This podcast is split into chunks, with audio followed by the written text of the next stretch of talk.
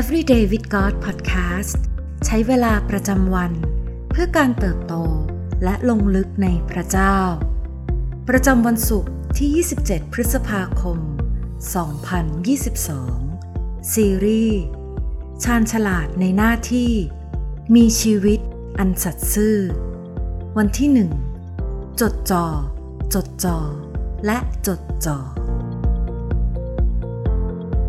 ในมัทธิวบทที่ 6 ข้อ 24 ไม่มีใครเป็นข้าสองเจ้า บ่าวสองนายได้ เพราะว่าเขาจะชังนายข้างหนึ่ง และรักนายอีกข้างหนึ่ง หรือเขาจะนับถือนายฝ่ายหนึ่ง และดูหมิ่นนายอีกฝ่ายหนึ่ง ท่านทั้งหลายจะรับใช้พระเจ้า และเงินทองพร้อมกันไม่ได้ ทุกสิ่งบนโลกวันนี้กำลังบอกให้เราต้องทำอะไร หลาย ๆ อย่างไปพร้อมกัน หรือที่เรียกกันติดปากว่า multitask แม้ขณะที่เรากำลังใช้เวลาอ่าน หรือฟังบทความนี้ หลายคนก็อาจกำลังทำกิจกรรมอย่างอื่นอยู่ แม้กระทั่งคอมพิวเตอร์ แล็ปท็อป หรือแท็บเล็ตที่เราใช้ ก็ยังออกแบบมาเพื่อให้ผู้ใช้เปิดโปรแกรมหลายตัว ในเวลาเดียวกันได้ แม้แต่นักเรียนมัธยมปลาย ก็มักได้รับการส่งเสริม ให้ทำกิจกรรมต่างๆ มากมาย ทั้งด้านวิชาการ โครงงานการวิจัย กีฬา รวมถึงกิจกรรมเพิ่มเติม นอกเหนือจากหลักสูตรที่พวกเขาต้องเรียน จนบางคนต้องเรียนล่วงหน้าไปถึงระดับมหาวิทยาลัยเสียด้วยซ้ำแต่ขณะที่เด็กๆกำลังพยายามทำทุกอย่าง ทั้งการเรียนและกิจกรรม ก็ยังมีบางคนบอกว่า อย่าลืมสนุกกับชีวิตวัยรุ่นด้วยสิ อย่าลืมใช้เวลากับเพื่อนๆ และสร้างความทรงจำไปด้วยกัน จึงไม่ใช่เรื่องแปลกอะไรเลย ที่เราจะคิดว่า multitask เป็นเรื่องปกติ ที่เราน่าจะทำได้ หรือแม้ว่าเราจะทำไม่ได้ อย่างน้อย เราก็ได้ลองทำทุกอย่างดู แต่วงการวิทยาศาสตร์ในยุคหลังบอกเราว่า การทำอะไรแบบ multitask กับให้ผลลัพธ์ตรงกันข้าม หากเราพยายามทำทุกอย่าง เราก็มีแนวโน้มที่จะไม่ประสบความสำเร็จ ตามที่เราตั้งใจลงแรงไป เมื่อยังเล็กเด็กๆมักถูกถามว่า โตขึ้นอยากเป็นอะไร และหลายครั้งเด็กๆก็ได้รับการสนับสนุน ให้ลองทำหลาย ๆ อย่าง เพื่อค้นหาสิ่งที่ตนชอบ และเมื่อโตขึ้น เรามักจดจ่ออยู่กับกิจกรรมที่เราสนใจจริง ๆ อาจเป็นกีฬา ดนตรี ศิลปะ หรือแม้แต่การตั้งใจเรียน เพื่อให้ได้เกรดดี ๆ แต่ประเด็นก็คือ เมื่อเราเรียนรู้ที่จะจดจอ่อ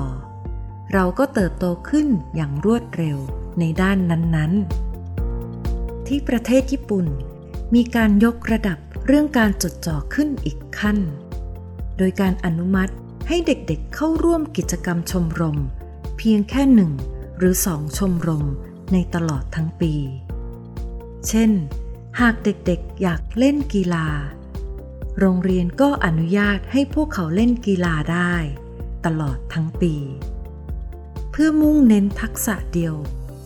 ซึ่งแน่นอนว่า ผลลัพธ์ก็คือ เด็กๆมีทักษะในด้านดังกล่าวที่ดียิ่งขึ้นอย่างเห็นได้ชัด แล้วสิ่งนี้เกี่ยวข้องกับเรื่องพระเจ้าอย่างไร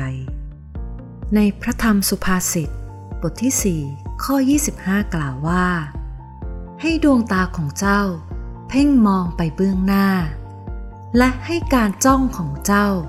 ตรงไปข้างหน้าเจ้า นี่เป็นอีกครั้งที่วิทยาศาสตร์กับพระคัมภีร์ สอดคล้องกันอย่างไม่ต้องสงสัย จดจอ่อ จดจ่อ และจดจ่อ เมื่ออ่านข้อความพระคัมภีร์ประจำวันนี้ เราอาจสังเกตเห็นได้ว่า พระคัมภีร์แต่ละข้อกำลังพูดถึงการจดจ่อถึงสิ่งเดียวกัน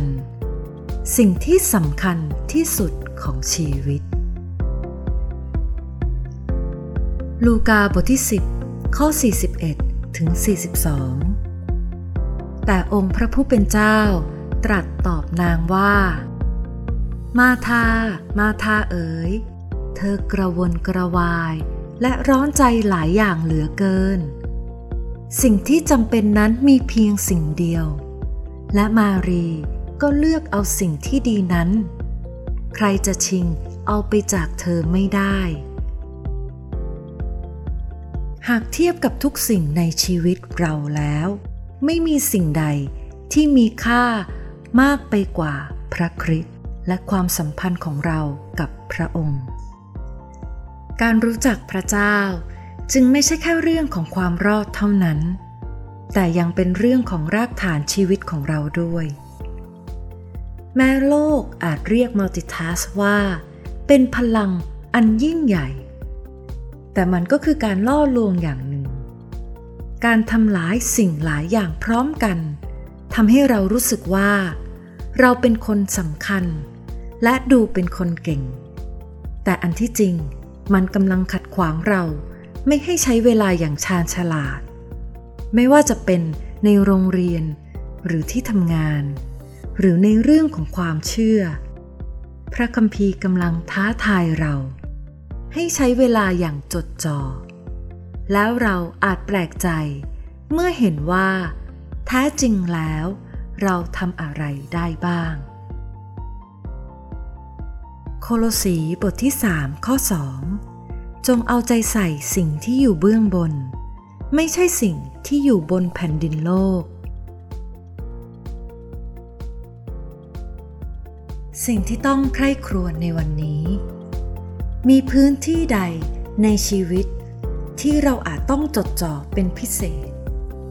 มีอะไรที่ขัดขวางการทำงาน การเรียน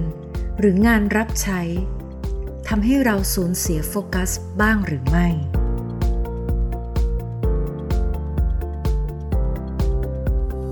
ให้เราอธิษฐานด้วยกันค่ะ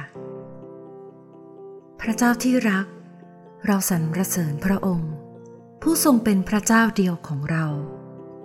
เราสรรเสริญพระองค์ ผู้ทรงสร้างและรู้จักเราดีที่สุด วันนี้เราขอกลับมาเพ่งมองที่พระพักของพระองค์อีกครั้ง เราขอจดจ่ออยู่ที่พระสิริของพระองค์ ผู้ทรงงดงาม ขอทรงช่วยเราให้ได้จับจ้องที่พระองค์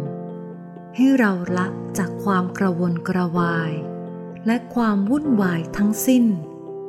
เพื่อเราจะได้ค้นพบว่า สิ่งใดที่สำคัญที่สุดในชีวิต ได้ค้นพบว่า อะไรคือเป้าหมายที่พระองค์ทรงตั้งไว้เพื่อเรา ขอทรงประทานกำลัง และปกป้องเรา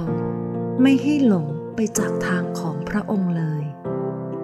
เราอธิษฐานในพระนามพระเยซู